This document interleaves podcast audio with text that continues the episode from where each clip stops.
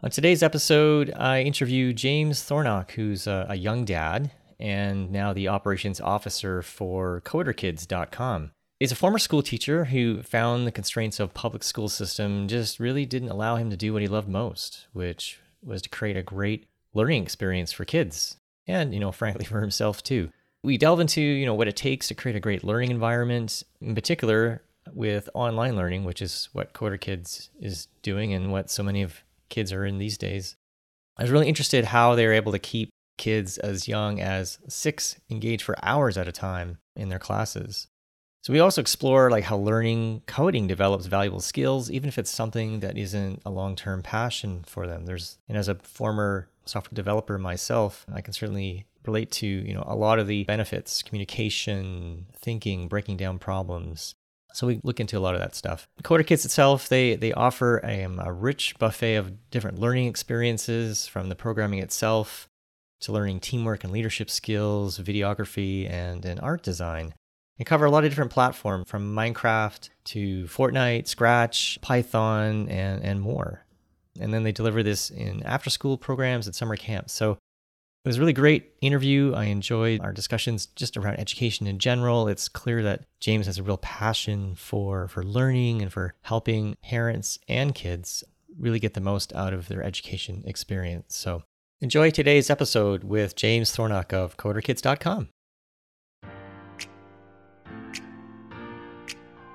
Is mainstream school failing your kids? The pandemic, with all the changes to schooling and daily life, is a moment of opportunity to rethink the educational path that works best for you and for your kids. So the question is how can we as parents find alternative solutions that aren't necessarily having to do it all ourselves or pay for programs that we can't afford? I'm Jerry Kirk. And I'm Graham Kirk. Join us as we talk with families thriving on their own path. We shared practical tips, wins, and challenges they've been through to help you on yours. We interview educational experts and parent entrepreneurs with education solutions for the modern age. So parents wanting a better alternative can make confident, informed choices. Welcome to the Modern Education Movement Podcast. You're ready for change. And so are we. Well, James, it's good to have you on the show today. Thanks for having me. I appreciate it. Yeah, for sure. Well, I'd love to start just by getting to know a little bit about you and your family crew. Who, who do you got in the mix? Yeah, so I got a 15 month year old son and a wonderful wife, Lara. She and I both work from home, so we're here all the time. And yeah, I mean, that's the crew. It theoretically could could grow in the future, but yeah, you got some. But that's where we're at right now possible expansion plans. Yeah, with a 15 month old, yeah, that's that's life is life is hopping. We might make an appearance on the podcast just in audio form. The door only can hold so many squeals back. I don't want to say screams, but more like squeals. He's a very loud individual. Probably like me, I guess. Well, how would we call it? We'll call it enthusiastic. yeah. Oh, he's incredibly enthusiastic. Well, I mean, this podcast all about family, right? So I totally get that. My kids are, are teenagers, and I still sometimes have them bouncing through the doors. Uh, all good. Yeah, it's like, what is? Sometimes you wonder, like, what is a door even for? Like, if if it just gets knocked down and smashed open, and yeah, good times. You know, it's a bit of a sidebar, but you know, it's I think for a lot of us, right? I mean, I mean, you're just starting out as a as a dad, which is awesome. You know, me, I'm kind of on the other end where I'm like thinking, oh, he's just a few more years, right, before they're possibly you know living elsewhere or going to university or doing their own entrepreneurial thing. So I'm seeing like the hourglass on the other end, you know, getting really really short.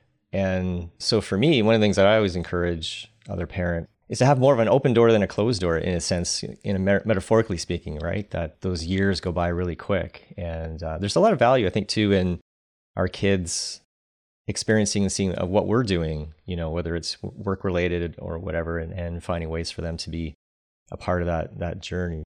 Time goes by fast. It really does. Yeah, I, I always hear that and I I believe it. It's tough at the end of like a 10 and a half hour workday when I want to be with him and it's like, ah, we got to do one more thing. Yeah, so but no one on their deathbed is like, yeah, I should have just spent more time on the computer. yeah. I I you know, I know that. Yeah, so this it's a it's a balancing act for sure. I love the, I love the little guy. He is uh He's a lot of a lot of fun to be around, and he's just he smiles all the way, smiles and screams. Yeah, yeah, they they're yeah, it's such a gift, kids. But they're, they're more the teachers than we are, as as far as I'm concerned.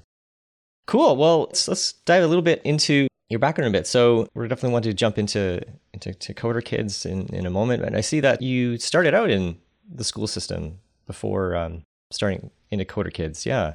Do you want to go back to my childhood? Do you want to go professional? What do you, what do you want to talk about? Well, I'm just just curious about like your particularly just kind of your your educational roots because I know that's a passion for you, right? Yeah, definitely.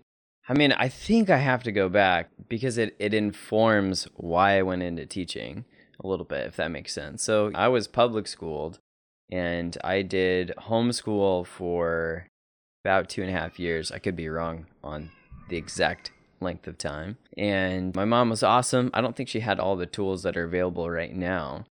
And the thing was that was plainest to me in the educational system that I was in that like some teachers were objectively terrible and treated students like incredibly poorly. And then I had some that were incredibly inspiring and wonderful and and uh, amicable and giving and charismatic and huge divide. And so it was like kind of getting pushed through the public school system. It's kind of like gambling but with your life in terms of Moy, I hope I hope the teacher that like I walk in, you know, on the first day of school you're like so nervous. I think some people point to like, oh, there's a social environment. You don't know the social environment. For me, it was very like teacher based. Like this teacher's either going to be great for a year of my life or it's going to be like an objective train wreck. So a lot of my motivation to teach was like a lot of teaching sucks and a lot of teachers sucked, in my opinion. Then, yeah, so I became a teacher. I went to school for history. Uh, so I have a, a bachelor's in history and a, and a minor in philosophy. And I didn't do the education in school. I didn't do the school of education while I was going to college. I did that afterward. I did alternative certification afterward on purpose because of stories I'd heard. But regardless, I was a public school teacher and I learned that a lot of the the things that teachers struggle with and that kind of take the life out of them are completely out of their control. So I gained a lot of empathy for teachers who maybe they just were bad but maybe they could have been less bad had the system been a little bit better and, and facilitated and focused on actual learning. And so I loved teaching. I loved those learning moments and those light bulb moments. But what I found was when students didn't have the option to choose what they got to learn, it just was hard to get them interested, right? Because they didn't get to and then occasionally there would be this kind of rare butterfly of interest. They'd be interested in a certain like historical topic and then be done in a day. And then they wouldn't get to focus on it anymore. And, you know, history classes are taught in a very like, it's just linear, like, all right, you just got to learn it all. And it's in like one, it's in a, it's a one directional. Yeah. You just like start in ancient history and then you just like move forward. And then there were so many different ways that you could teach it, and I felt like the ways we were teaching it were were just some of the worst.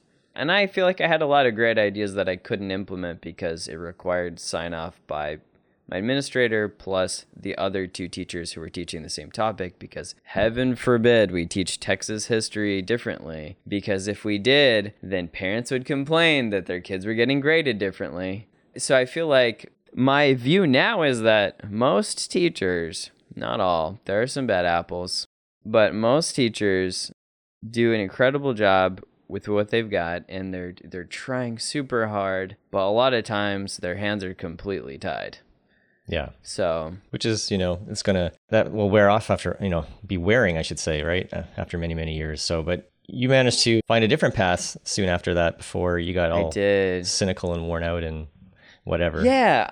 Yeah, yeah. So I mean, I didn't achieve full burnout that a lot of teachers get to after like giving it a full five or 10 year, whatever years. And the school I was at had like a, it was bad, like a 70% turnover rate for new teachers. And so I was definitely a part of that statistic.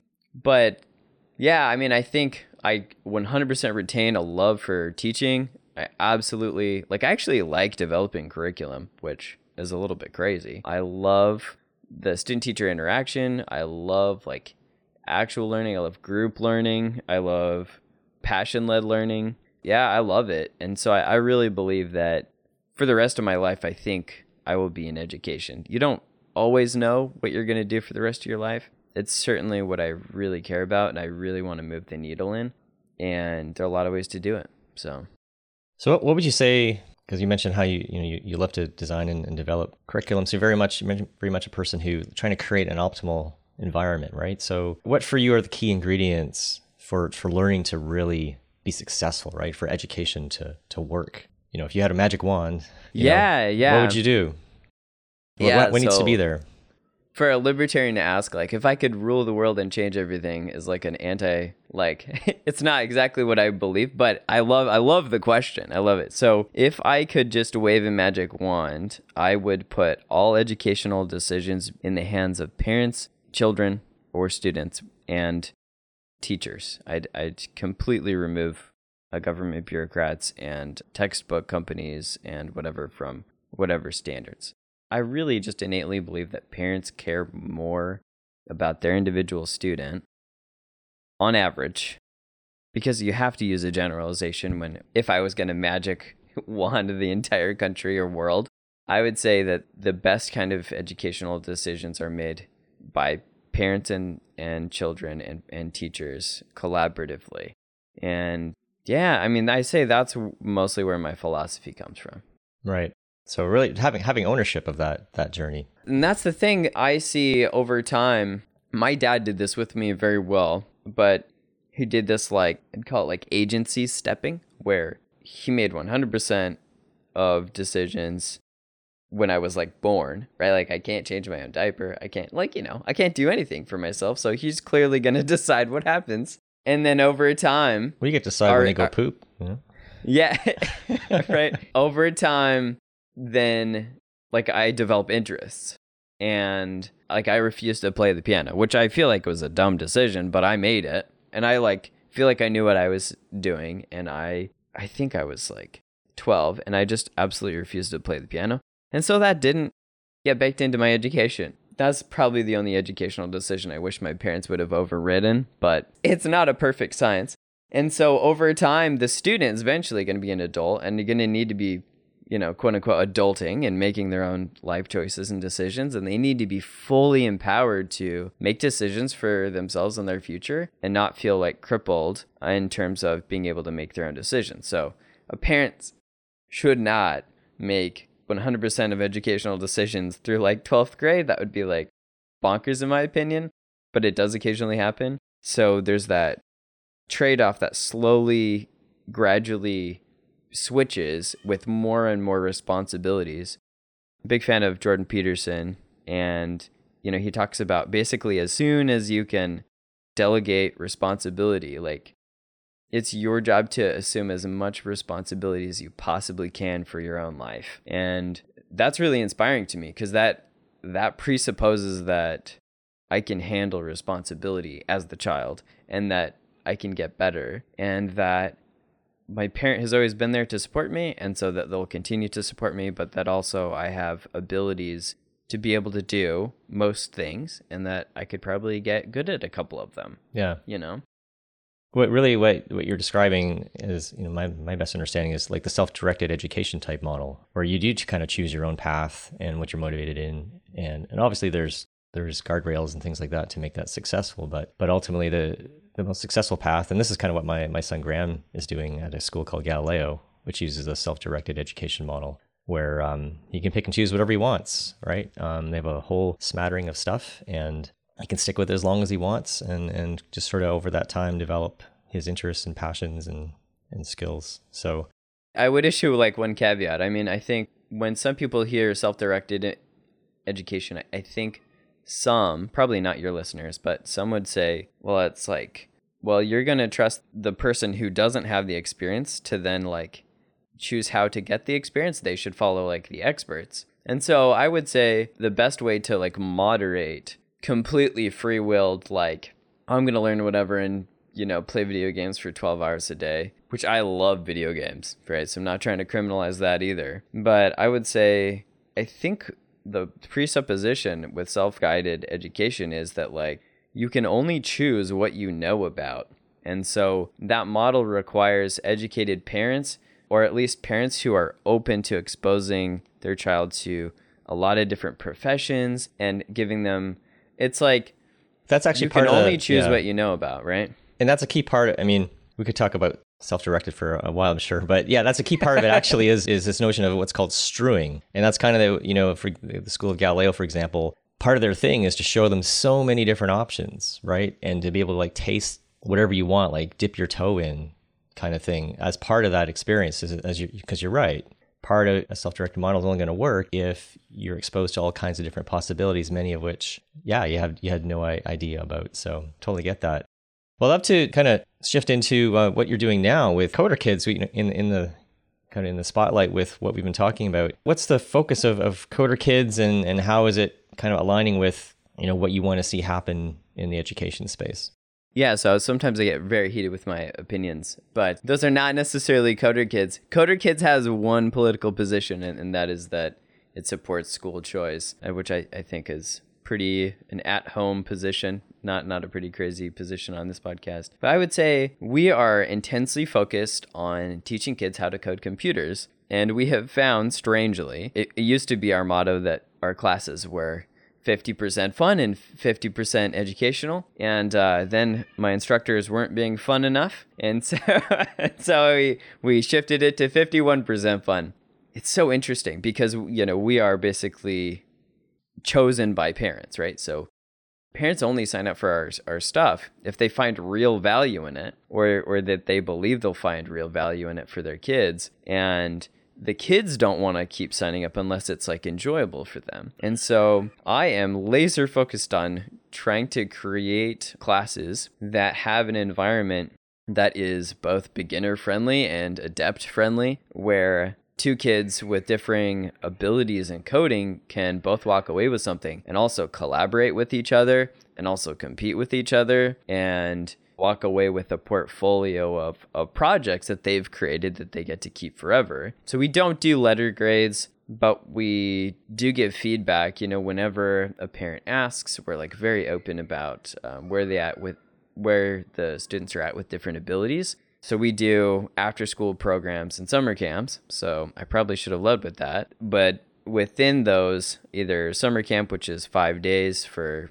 either three or six hours a day, or seven if you include lunch, it's like pretty concentrated. Then after school is typically an hour and a half once a week where they get to learn kind of throughout a semester. But either way, they use the, the same set of curriculum for that. And then yeah, it's uh, but if someone gets really like they want to get really serious about learning coding up to a like a collegiate level and then possibly to a professional level, then we do private tutoring lessons kind of one on one. And that is 100% self directed. So we don't have like a a specific map of, hey, your private tutoring will start like this. All private tutoring lessons start with a discussion.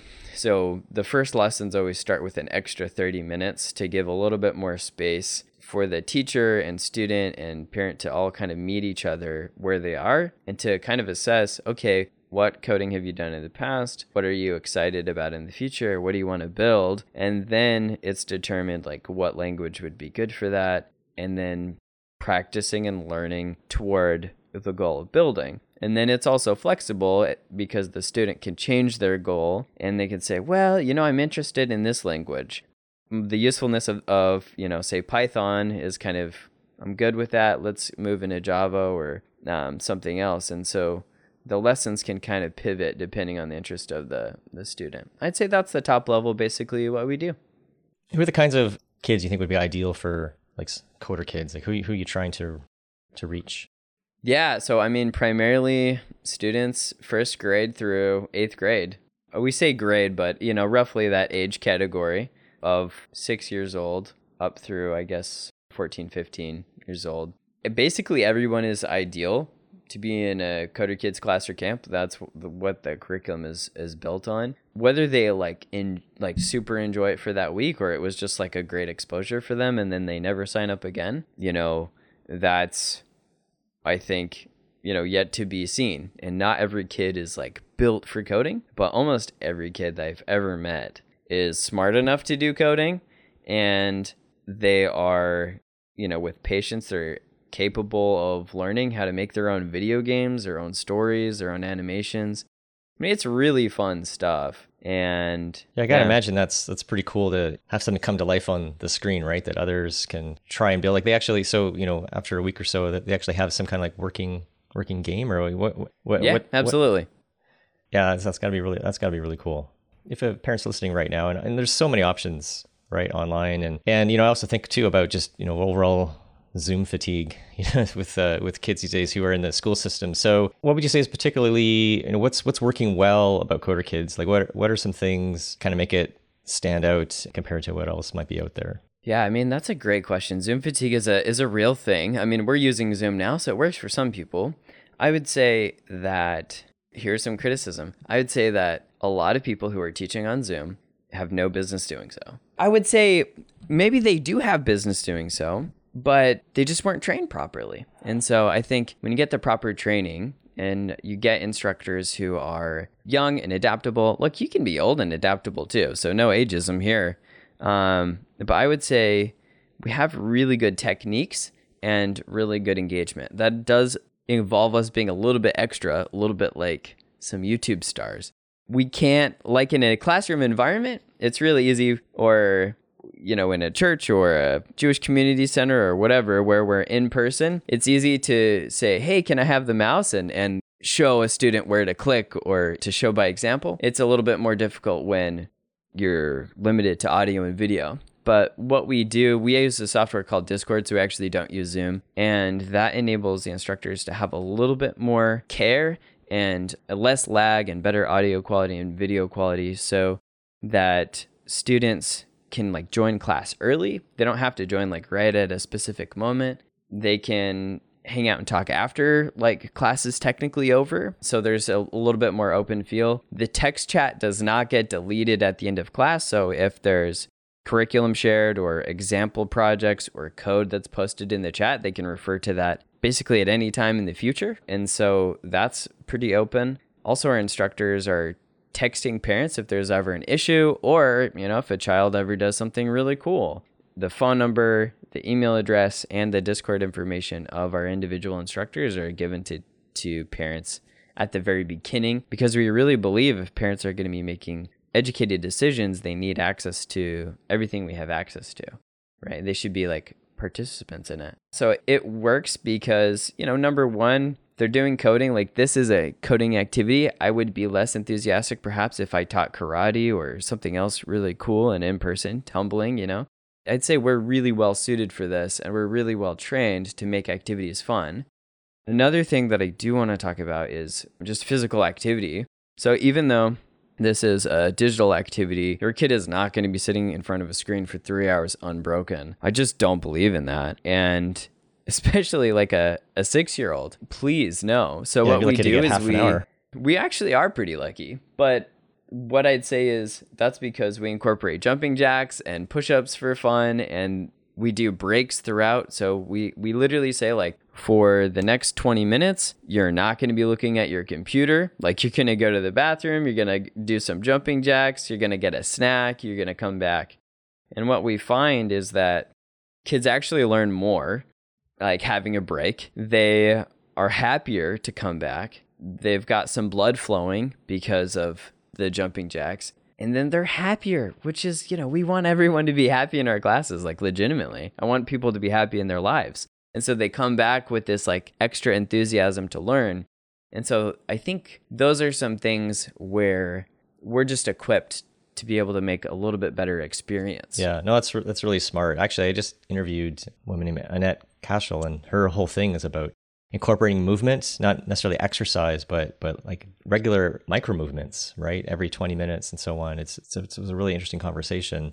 But just that that regular movement just makes such a difference to overall health. Really transformed her, particularly her her ailing health issues. So yeah, that's really cool. Obviously, like a lot of these kids, you know, they're not necessarily going to go on and become programming rock stars or anything. But what, as a parent, then what are some of the key takeaways that you feel like kids get from going through an experience like Coder Kids that carry them forward in their in their life?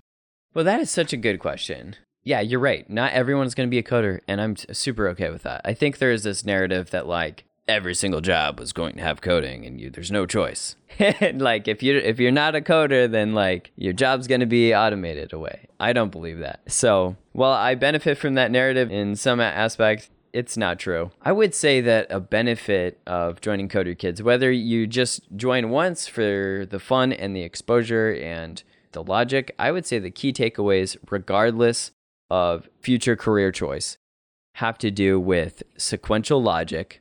And that means like you go to the grocery store, you pick up a vegetable, you take it home, then you chop it up, and then you cook it, and then you eat it. Like, you can't eat the thing before you buy it. You can't, like, or grow it, you know, if you get a garden. So, sequential logic really, really, really matters in life. And that's one thing that they're going to be learning. They're going to be learning about if then statements. So, like, an example of that is where, like, the computer is basically checking to see if something is true. And then if it is true, then it will do one action. And if it is not true, then it does a different action. My mom always used to say, you know, if it's 5 p.m., you come into the kitchen, you wash your hands, you sit down for dinner. If it's not 5 p.m., you best stay out of the kitchen, right? So that was an that was an if then statement. yeah. And so she was teaching me about computer languages before I knew it, but a lot of these are just a, a logical framework, a, a way to figure out problems creatively one of the things that's different about mathematics and coding, even though there are a lot of similarities, is that with math, there's typically like one really good solution, and there are, I think, some, in some instances, different ways to come to that conclusion more and less efficiently. But with coding, I have seen solutions by some students that really just blew my mind. Some that were less efficient than what I had in mind, and some that were way more efficient than what I had in mind. And the thing is, they were both correct. And so, like, objectively, when you're coding, it's just, it's a very creative process. And you learn how to logically solve problems, but the tools that are there for you, it's a little bit different. There are multiple ways that you can solve problems. And that really teaches kids that, like, hey, if I think about a problem in a logical manner, I'm able to solve things. Like, and other nice thing about coding is that it presents them with direct challenges. Like, you don't know how to make this work. And there's kind of this brick wall. And that's just a part of coding where, like, I don't know how to do the next thing. I don't know how to do a, a, a point system, or I don't know how to do a live system, or I don't know how to make the character fly around the screen. Or maybe I mostly got it right, but then it's not turning left for some reason, or, you know, counterclockwise. Our instructors will say, yeah, either give them the answer directly or which is, and this is better is like to ask the question. It's like well you got it to turn right properly. How do you think you could do it to turn left? And sometimes the answer will come right to them and the instructor didn't say didn't give them the answer or an answer. They were able to figure out specifically oh what i need to do is instead of using the clockwise block i'm going to use the counterclockwise block for the left instead of using the clockwise block for both and so it would say primarily logic and creative problem solving. And I think that'd bless a kid for hopefully forever. I don't have studies to back that up, but yeah, and it's and it's very iterative. That's what they're practicing. It's, it's very iterative too, right? I mean, you can take a problem you said and then break like my background's in computer science as well back in the day. So, wow. you know, but it's like you can have this this big problem and then you've got to break it down into smaller pieces, right? And then the smaller pieces aren't as intimidating, right? Oh yeah, I can figure out how to do this little thing and then you can add on the other little thing and and ultimately, you know, I think too about like we call these computer languages, right? Programming languages. So there's an element of communication here. It's not with our words, but we have to express something through computer language and in a lot of cases also has to be not just working but has to be understandable right so it can be maintained and can be adapted and and changed so there for me uh, when i think about stuff like coder kids i think yeah here's a great way to express something through communication that will also be beneficial down the road whether you're you know writing something or audibly saying something but you've really got to think through how to express that so all kinds of yeah, cool stuff. I mean that that is absolutely correct. Very cool. So you said so you've got quite a, a wide range of, of age groups and so on, and, and you've got some sure. some summer camps and, and things that are coming up soon. What do you personally what do you enjoy most about what, what you do? what gets you going every day on those 10 and a half hour days sometimes? Yeah. So, number one, like, I love if I have an educational idea, like, there's no one stopping me. Yeah, I love to chart my own destiny. And I love not to have anybody saying, like, no, you can't try that. And look, I've had some ideas that haven't worked, but I think, like you said, with iteration, my ideas get better because I get to test them. Like if I never get to test anything with my myself or my instructors, there's no kind of feedback loop or whatever, then my ideas would never get better. And so I love that iteration. I love the this this creative destruction. But like this is really like what I enjoy. I I actually like talking to parents on the phone. Like I like doing customer service. Some parents who have called in like I've talked their ear off for like 30 minutes. Like, I apologize to you. but we're like friends afterward. It's just great thing. So there's so many aspects. I like doing a podcast. I like publishing videos to our YouTube channel. So it's, I it's just all pretty much awesome. For me, yeah. I like the the primary downside is that like a business never sleeps, but like that's basically the primary downside. And I don't think that can be 100% removed. I'm working on like work life balance and incorporating time to go on runs with my son and but I think like I love doing something and seeing the direct result. Like I called parents to see how they were doing and to recommend future classes and camps. They sign up or they didn't sign up because it didn't meet their needs. And so then I get to figure out, oh, okay, how can I meet those needs? And how can I be of service? And I love like I really want to serve people and I really want to enrich their educational experience and be a, a, small part of it or a big part if the kid is like 100% going to be a coder later on. But yeah, so I just love the creativity. As far as you didn't ask this, but I would say the types of camps that are out there, we do Minecraft, we do Roblox, we do gaming camps which are based on, you know, we try to teach leadership communication, goal setting skills, delegation, things that you need a group to be able to practice. And then we have coding camps, obviously, where you get to learn how to code, create your own video games. We have some digital arts classes where you learn how to edit video and storyboard and shoot video from different angles and, and different shots and, and some animation stuff too. So there's a lot of different options, but Minecraft, Fortnite, Roblox, Scratch, Scratch Junior, yeah, that's quite a it's Python. Quite, yeah, that's, yeah. That's, that's covering pretty much all the bases there, and that's cool too. It's not just writing the code, as you point out. There's a lot of other creative aspects as well, like video design and, and leadership and, and teamwork. So that's really cool. James, it's been really fun. Where can people find out more about uh, Coder Kids? Yeah, so coderkids.com is pretty easy. No special spelling. Like it's just C O D E R K I D S dot com. If you want to reach out to me directly, James at coderkids.com also pretty easy. And then, you know, we have the YouTube channel and, and stuff. I can give you the links for that. But I'd say, and, and you can call, you know, our numbers on Google. You can find it. You can chat with me if, if you got the patience to do so or are curious. James is ready. James so. is ready to hang. Yeah. Awesome. Indeed. Yeah. Well, I'm, I'm so glad that you found a, a path that really lights you up. I can just tell from, you know, the energy of our, of our conversation. You have a lot of passion for what you're doing and for the kids you're serving. And yeah, I just encourage parents, you know, who maybe, you know, talk to their kids and uh, if they see like, they'd like to maybe try some some coding or gaming or, or whatever um, to check out Coder Kids and, and meet this uh, wonderful human being, uh, James.